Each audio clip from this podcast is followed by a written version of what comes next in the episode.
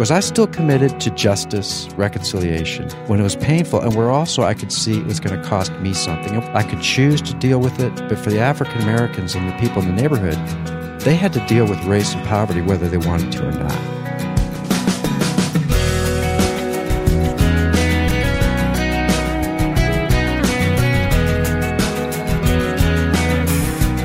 Today on First Person, a true story of race, friendship, and faith in the heart of the South. Welcome to this week's conversation. In a moment, you'll meet Chris Rice, who's devoting his life to be an ambassador of Christ's reconciliation. Before you meet Chris, though, a reminder to visit our webpage at firstpersoninterview.com to learn even more about today's guest and follow links to his life's work. Just go to firstpersoninterview.com where you'll also find our calendar of upcoming guests and an archive of past programs. You can also follow us online at facebook.com forward slash firstpersoninterview. Today, Chris Rice serves as the director of the Center for Reconciliation at Duke Divinity School. He is also the director of the Global Reconciliation Network. But in 1981, he was a white college student who decided to take a few months off from his studies to live in a tough urban neighborhood in Mississippi. There he met Dr. John Perkins and a man who eventually became his best friend, Spencer Perkins. I met Chris at Wheaton College in the offices of the Center for Applied Christian Ethics, and we talked about how he ended up in Mississippi. Well, I ended up there through an interruption. I was a college student in Vermont, and um, I had grown up as, as a missionary kid in South Korea. So Vermont was a huge shift. And I was there in Vermont. It was the middle of winter, uh, rural state, a very white state. And um, a man named John Perkins um, came to speak at Middlebury. I'd never heard of him, but his his whole body, as an African American from Mississippi, was an interruption of the world of, of Middlebury College. And John shared his story, and I was completely captivated. And uh, he he told about growing up in Mississippi and the the violence and poverty that he experienced, and talked about a new community that he had founded. How old were you in, Jackson? Time? I was I was uh, I was I guess about 19 years old. Right in the middle of college. Yeah, yeah. That story stuck with me after John left. I took him to the airport. Um, I remember he he he did a Bible study, uh, spontaneous Bible study about six a.m. It was freezing cold. There were just two of us in the car. It was like he was preaching to two thousand people, and he captivated me. So about a year later, I decided to take a year off school, and uh, half of that time, the latter half, I vol- I went to Mississippi, and uh, volunteered. Um, to serve for six months in the ministry that John had started. He impacted you that much. He uh, he's yeah. done that so many times to so many people, hasn't he? Yeah, I think John is uh is um, anointed as an apostle, hmm. and uh, with that kind of anointing, it's kind of a power that's beyond him. Um, but that story just had a lot in it, and uh, so so I went to Mississippi for six months at the age of of, of twenty one and ended up staying for, for 17 years. yeah, it, what, cha- it changed my life. What were your first impressions? I was scared. I'd never been in an inner city neighborhood. Um, it was an all black neighborhood. Deep I, in the South.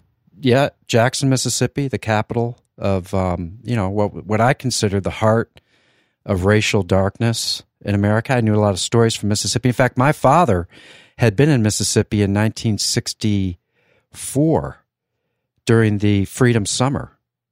Um, so I knew the stories of Mississippi. And uh, so it was an all black neighborhood.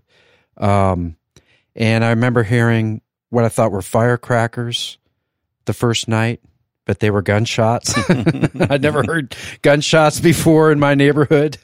So it was very scary. It was a foreign, it was like entering, it was really like entering a foreign country where people spoke a different language, had a different history, and where I felt like a, a an outsider. But I was completely captivated by the life of this community, a voice of Calvary, of blacks and whites, living in the same zip code, working in ministry together every day, housing, economic development, education, healthcare, etc., worshiping together on Sunday morning, joining the gospel choir, learning how to sing, rock, and clap at the same time, which took me a long time. But it, but it really, and the whole vision of it being grounded in, in scripture and the sense that God had interrupted, you know, the history of Mississippi with, hmm. with this thing. Of course, I was also very idealistic. Yeah, I can understand being drawn, and right. I can understand you intended to spend a year. You yeah, said six months. Yeah, but I'm sure it was. It wasn't all peaches and cream for you, was it? Well, it, at first, it at first it was quite. I mean, my idealism was was there for intact for for several months. But that's got to wear off. Well, it, it wore off quickly because because it wore off about three months after I arrived, and it, there was a church a church meeting that was held in the neighborhood, and uh, one in the course of that meeting of this congregation that I had become part of, John's son Spencer stood up at the back of the room, and he asked a question. And the question he asked was, What are all you white people doing here? And then he sat down. And that was my first that was my first introduction to to the reality of the problem. What did he mean by that question? You know, I mean, hey, isn't it obvious I'm here to, you know, solve poverty? I'm, I'm here, here, to help you. To help you, right. Yeah, yeah. To do racial reconciliation. But Spencer was trying to probe to something deeper, and I didn't know. I didn't know what it was, hmm. and that was my introduction to Spencer. So. Yeah, for those who don't know the story of John Perkins, I urge you to read John's story. But Spencer was his son, and John wanted Spencer to attend an all white school or nearly all white school. Yes. So he knew what it was like to be in the middle of all that. He did. He did. I mean, he had lived in the segregated black side of the tracks, literally in Mendenhall, Mississippi, and then he had integrated the school. He's one of just a few blacks. Yeah, and it was two years of of uh, humiliation and great and great pain. In addition to that, he had gone to college in California and experienced another kind of softer but still painful uh, racism mm-hmm. in California. So Spencer had a lot of um, a lot of experience that was there a lot of baggage. So when Spencer stood up in that church service and said, "What are you doing here?" Did it bond the two of you? No. No, it alienated me from him. It made me scared of him because it was a very cha- he was challenging the white people in the room. He was challenging our motives. He was questioning our motives even, and he had a way of stating things that was not graceful. Spencer learned how to speak with grace, but it took a while. so yeah. you were offended by his question? Yeah, I was offended. I was offended because you were was, there out of pure motives and idealism. And well, that I thought yes, I was. I, I was, and yeah. I thought I was a kind of innocent of any kind of um, racial issues. And did you want to just turn and run then? No, because there was, um, I mean, there was a lot to do. I mean, I was enjoying um, working and and being part of a cause and all that, and then meeting dissipated. But two years after that, Spencer's question really reached its a, a, a crisis when we had a racial, almost a split, a crisis within the church. Um, and over the course of a summer, had a series of of meetings that the black folks called the reconciliation meetings. That's not the word I would have chosen for it. And um, the issue of, of, racism was put on the table, and questions of why is it that we've started, you know, all these ministries in the neighborhood, and so many of them, so many of the leaders are whites who've come in from the outside, you know, and so so he's indicting, they're indicting me, mm-hmm. and um, and that was, and there were a number of people who left the church after that summer not only whites, but also African Americans.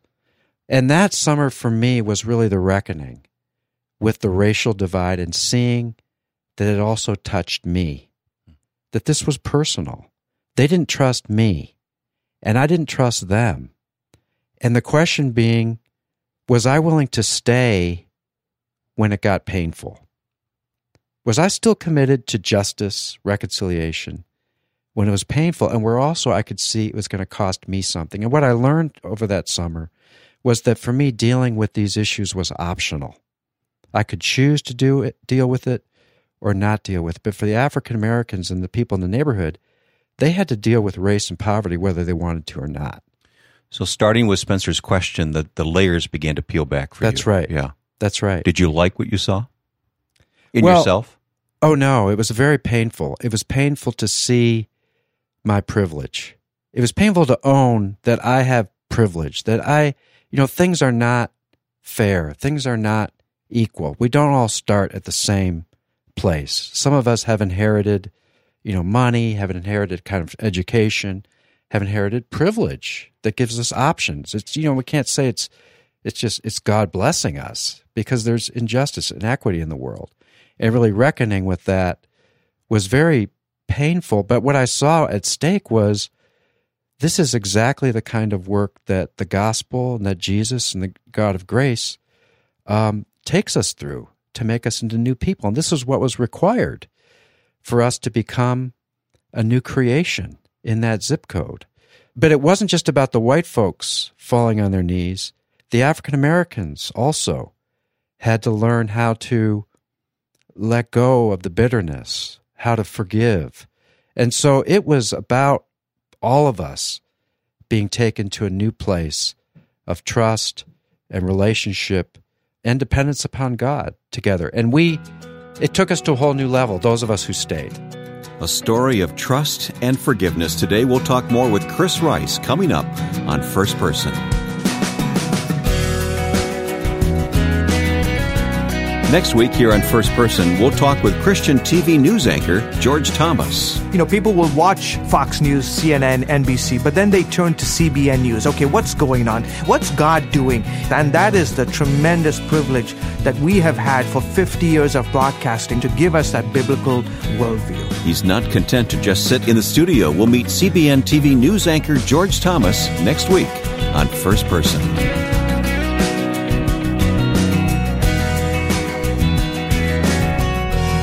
Talking with Chris Rice, and Spencer Perkins' name has come up in this conversation. Uh, Spencer's with the Lord now. But uh, the two of you didn't start out well, Right. but eventually you became not only the best of friends, but you became truly brothers, didn't you? Yes, we did. Um, after the crisis, um, I became part of a Bible study that Spencer and his wife started. A group of us started studying the book of Acts together, and that led us to studying the Sermon on the Mount together.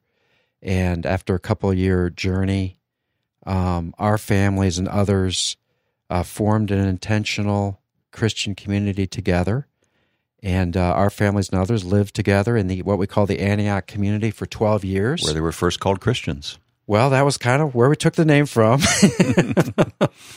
and um, and uh, shared daily life together. Um, ate ate our meals together, shared our our money together, and uh, lived out a life of ministry together. Spencer and I ended up um, doing some racial reconciliation teaching and uh, writing together. Um, so we through that we became we became very close friends. Let me back up a bit. At what point did you decide that I'm here for longer than just a year? Well, I think it was after the crisis. All of us had to make that decision. We had to sign up again or not.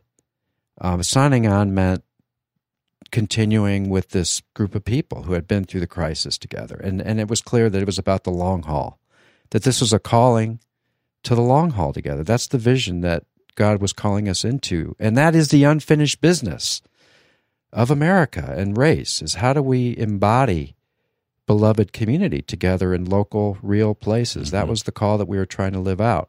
So I signed up for that. And I also felt the affirmation of my African American brothers and sisters saying, We need you. We want you. We trust you.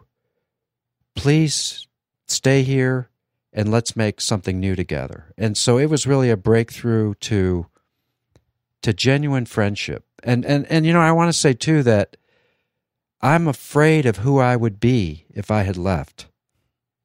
I saw that my own holiness was at stake. You know, that this was about knowing God and knowing Christ and and as painful as it was, knowing Christ is about death and resurrection. It's about dying to something and living into something new. And, and I, that's what it was. And I wanted to be part of that, that way of knowing God. That's powerful. That, that really is powerful. So here you are um, in lockstep with Spencer Perkins. And just the fact that the two of you are standing up, doing things together, I mean, that in itself made a statement, didn't it? Yeah, Spencer and I did a lot of speaking together. And we were, but what we understood was that that wasn't the most important thing. The most important thing was what we were living together. And that half of our witness when we spoke was simply by standing together. Yeah. Well, describe that living together, that community. What was that like? Well, we bought a property in the middle of our zip code, middle of our target neighborhood. It had two houses on it, six acres of land. We renovated the houses. We made them into different apartments for families. Um, so we lived in the houses together. We um, we had a huge dining room table that my wife and I built that sat about twenty people. Intentionally took that step, I assume. Yeah, yeah, and um, so I mean, it was a, a lot of activity going on in that house. Um, we we had a ministry of hospitality, young people from the neighborhood who were struggling with their families who live with us, um, unwed mothers um, having their first babies who live with us, guys just out of prison, a couple guys just out of prison who who were part of our community, and um, a, a kind of a self confessed Southern redneck named Cecil McKinley um, a white Mississippian who was part of it. So I mean, this was a very unlikely group group of people. Well, there was a lot of life in that house. What was that like, and and what did it accomplish? Well, it was it was the best of times and the worst of times. Thank you, Dickens. It was the greatest joys and the greatest and the greatest pains, all all mixed up together. It was it was it was challenging. It was joyful it was it was there was days you just wanted to get as far away from it as as you could. I mean, it was kind of in a way it was kind of like being married, you know, to twenty people. It wasn't quite. But, I understand, but you know what I mean. But it had to be that way, right? it it had to be that intentional, that that close knit to well, accomplish what, anything. Well, that's what we felt we were called to do. That was the that was the that was the discernment. It was part of your education too. Yeah, I mean, it was it, it was very organic. I mean, if we none of us would have chose to do it when we started, we backed away from the idea many times because we knew it was going to cost us hmm. something. And it did cost things, but we also gained things. Hmm. So you, you, you lose things, you gain things. Tell me about Spencer's death. How did that impact you? Well, um, about, of course, Spencer died very suddenly of a heart attack in January 1998. He was what, 43? He was 44 years 44. old. But several months before that, he and I went through the worst crisis of our relationship. So you were still going back and forth, even though. Well, this was uh, it. It was always hard in a way. It was joyful, but it was always hard because Spencer and I were very different. We just didn't have compatible personalities. We loved each other, like we did love each other, like brothers. Um, but it was always hard in ways. But this was this was like almost a divorce we're on the verge of, of divorce. Mm. And through a series of miracles, God saved us and taught us about grace, taught us that the first two commandments, love God and love neighbor, are not primary. The primary truth is God's love for us. And that we have our gospel had become so much a gospel of trying harder and doing more. And Spencer and I were demanding so much of each other. We had our lists. Here's what you did. Here's what you did. And through this, God destroyed the lists and gave us a new vision, what Spencer called a culture of grace. Hmm. And Spencer wrote an article called Playing the Grace Card. we organized a conference in January of 1998. And the last night of that conference, Spencer preached that we stood side by side. Spencer preached playing the grace card. I spoke about the journey of reconciliation and why it mattered. And three days later, Spencer died um, of a heart attack. And it was the greatest loss uh, that I've ever, it was like 9 11 for me. It was like a personal 9 11. It was a before and after where my world changed. Yeah, it was incredible loss of friendship, of ministry, um, of community. But it was God's plan. Well, you know, what God said to me in the aftermath of that was, uh, You're not indispensable, and Spencer's not indispensable. The reconciliation is my idea. So go and get some rest. And that's what our family did. What God also said to me is, I'm going to expand the idea of reconciliation. And that's what I think has happened. What I see has happened um, in the 15 years since Spencer's death, or about how many, many years it is.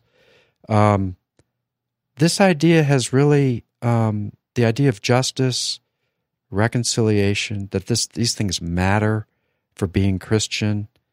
Um, there's there's a lot of new books that have been written, ministries that have been started. The Christian Community Development Association is flourishing, um, and those those those things have happened, and it, it really is not about wasn't about me. mm-hmm. it, it really is God's idea, and God is God is growing a movement of reconciliation. I see it wherever I go in the world. Um, and Spencer's I think Spencer, the loss of Spencer taught me um, really what it means for this to be God's idea and versus my idea, and it totally reshapes the way that you work when you come to that when you come to that place when you know that it's not about you. So it's still your life work. Your your calling. It's it is yeah, God gave it back to me. I mean, I never lost it, but I took, you know, I took several years, I took a couple years of Sabbath and rest. I wrote a memoir uh, Grace Matters, mm-hmm. about my book. years in Mississippi because I had times, I, yeah. it was really my my way of grieving. I had to get that book out of me, and then I went to Duke Divinity School for for four years of studies. So I wasn't active at all during those years, and I wasn't looking for something new. But God gave me something back in starting a center for reconciliation at the Divinity School. I now have the unexpected friendship with a Ugandan um, Catholic priest. Yeah who's a theologian. So God gave me Spencer, and God gave me two incredible gifts in these two brothers who both have changed my life. And so, you know, the surprises of um, of letting go, of of moving from the known to the unknown, and the new life that God gives you in that is a beautiful thing. Well, if you would like to read more about this story of friendship forged in difficult circumstances, Chris has written a book titled Grace Matters, a true story of race, friendship, and faith in the heart of the South published by Jossey-Bass. Today, Chris Rice is the director of the Center for Reconciliation at Duke Divinity School. The center was founded in 2005 to inspire, inform, and support leaders, communities, and congregations to live as ambassadors of Christ's reconciliation. To learn more, visit our website, firstpersoninterview.com. We've placed links to Chris and the work of the center, which you can follow for more information. As always, our website also features a calendar of upcoming guests and topics and an archive of past interviews you may have missed and want to hear in their entirety.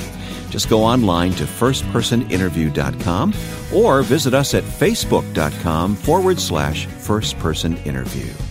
Next week, we'll meet George Thomas, a CBN news anchor with a very interesting personal story which uniquely qualifies him to roam the world in search of significant news stories. Now, with thanks to my friend and producer Joe Carlson, I'm Wayne Shepherd. Hope you'll join us next time for First Person.